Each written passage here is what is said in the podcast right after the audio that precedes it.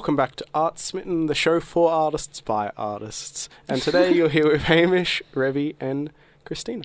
We are talking to Philippe Platel. Philippe's part of the. Well, what's he part Uh, of again? I, I don't have my information. He's, he's the artistic director of Alliance Française Film Oh, Festival, wonderful. which is in Melbourne this month from the 8th of March to the 30th. Great.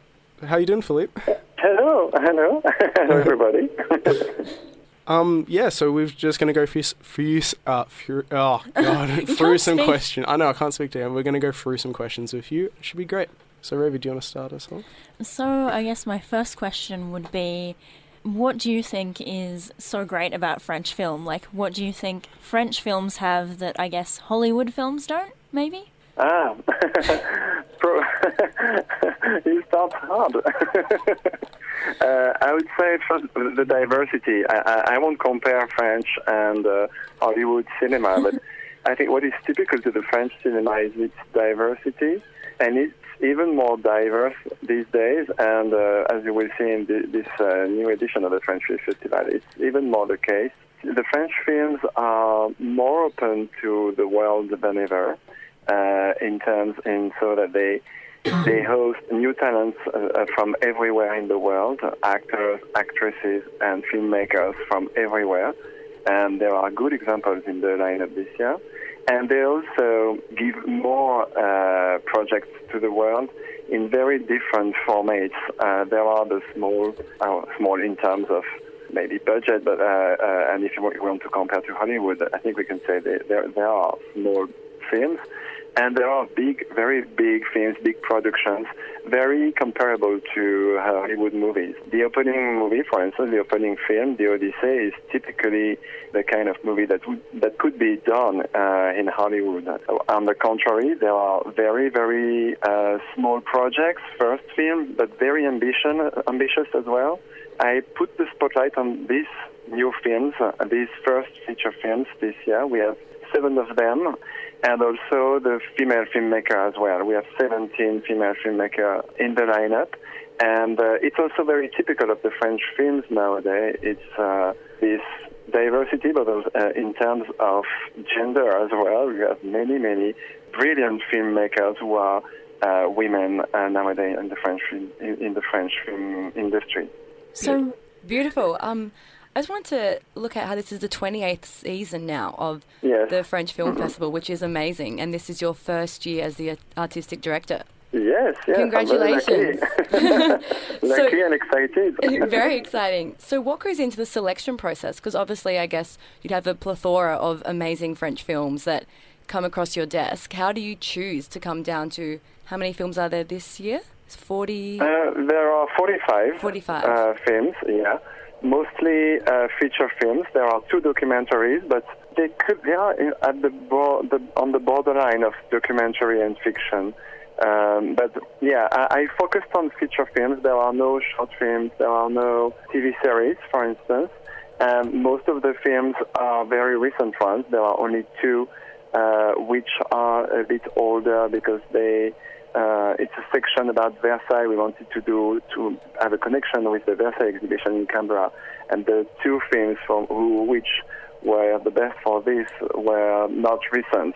But the, so the films are very recent, even more than recent. Sometimes there are there are two movies, uh, then even three movies uh, which will be presented in Australia before France. So it's an avant-premiere for the Australian audience. They shouldn't miss this one, just to be sure, The Midwife and Voodoo. So the process, yes, let's go, go, come back to the process of making the selection.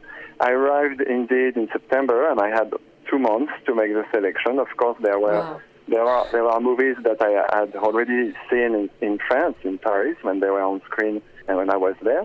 And there are there were the, the other ones, which uh, distributors, both French distributor and Australian distributors, proposed me. So I watched many, many, many movies when I arrived, uh, more than ever. I mean, more French films than ever in my life, probably. uh, and but it was very exciting because I. I was quite fresh and um, I would say virgin in my choices. Uh, I was very open to any kind of movies.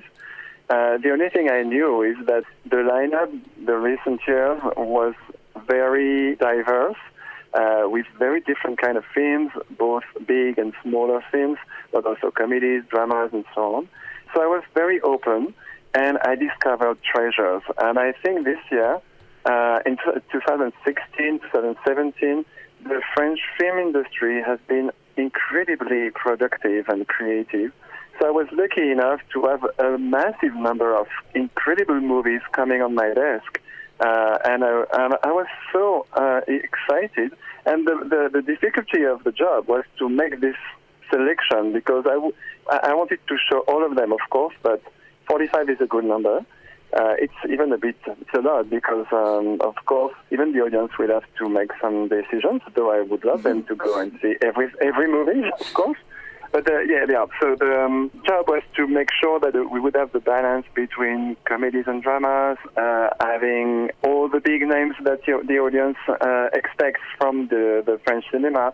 So the big stars like uh, Catherine Deneuve, Audrey Tautou, Marion Cotillard, Isabelle Huppert, Gérard Depardieu, all of them, and they are everywhere in the lineup. They are totally alcoholic nowadays, and they work so much that we have many, many good films with them. And also having the new talents. For me, it was very important to put the spotlight on the, the stars of tomorrow, and there are many, many incredible talents nowadays in France.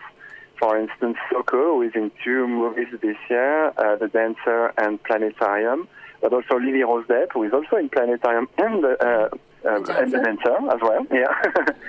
so the, yeah, it was very exciting. And what, what is interesting in the French films is that there is a, a very productive and uh, uh, mix uh, of big names and new talents. And sometimes you have small projects carried by big names. For instance, Catherine Deneuve, who plays in Standing Tall by Emmanuelle Bercot, this movie is a very strong, very important movie, and um, uh, the, the, audience really should go and see this one.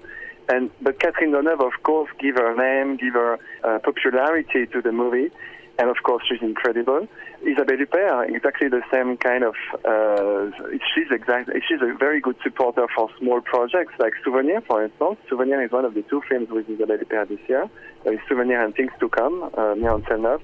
And Souvenir is a very very small movie very ambitious, very cute. But of course, with Isabelle Huppert, it reaches uh, another another step, of course. Uh, and it will be the first time that you will see uh, Isabelle, Isabelle Huppert sing on the music by Pink Martini. So it's very interesting. And um, yeah, so the balance between small and big productions, uh, between big stars and new uh, newcomers, and uh, uh, comedy and dramas. But you know, the boundaries between comedy and dramas or I would say between the drama or the happy ending is not very clear in France, but I think it's more general. Uh, when you see La La Land, for instance, uh, in Hollywood, the boundaries nowadays between the comedy or the musical and the melancholia are not clear as it was maybe the case uh, uh before. And it's exactly the same in France, even more, I think. Um, you can have many, many movies dealing with very strong or heavy or sad stories. Uh, sometimes true stories, by the way. But in the end, uh, there, there can be an happy ending and there can be a sparkle of hope or, or light. There, there are many examples, for instance, The Innocents uh, um, by Anne Fontaine or Heal the Living by Katell Quillévéré This movie, when you read the, the story, uh, it's very strong. It's about a young guy who dies in a car accident, and the, the physicians who try to uh, convince the, his parents to donate uh, his uh, organs. So when you read this, it's oh my God, I'm I'm, I'm not in I don't want to to feel bad. Uh, uh, after uh, uh, with the movie, but it's exactly the contrary. This one, for instance, indeed, it's these are heavy, strong, sad uh, uh, subjects, and it's a sad story. But in the end, you feel good, and there is a sparkle of hope. You can. Yeah, it's a very interesting movie, even in terms of. Uh, uh, it's very well documented about how people, how many people are implied to save just one life, and how does it work to uh, make these don- organs donation and so on. So it's very, um, it's not black and white. The films are not black and white anymore now, and uh, you can have. It's what I call the feel-good dramas. Uh, you can have dramas which uh, give you good feelings, and you feel better after because you can have this sense that life can be hard, but sometimes there can be an happy ending as well. Exactly. Uh, so, sorry. That's that's exactly right about films. They're always going to have a happy Yeah. ending, or they can have a bit of a sad ending as well, and Yeah, audiences you leave can have a feeling comedy something. with so you can have a, sa- a, a comedy with a bad ending. Like La La Land is the best example. uh, I'm sorry, we're gonna have to wrap it up there, but you're. I'm really looking forward to this film festival. I'm so excited for the wide range of films. So thank you so much for talking to us. Extremely today. passionate, Philippe. It was beautiful. Thank you so much. Thank you very much.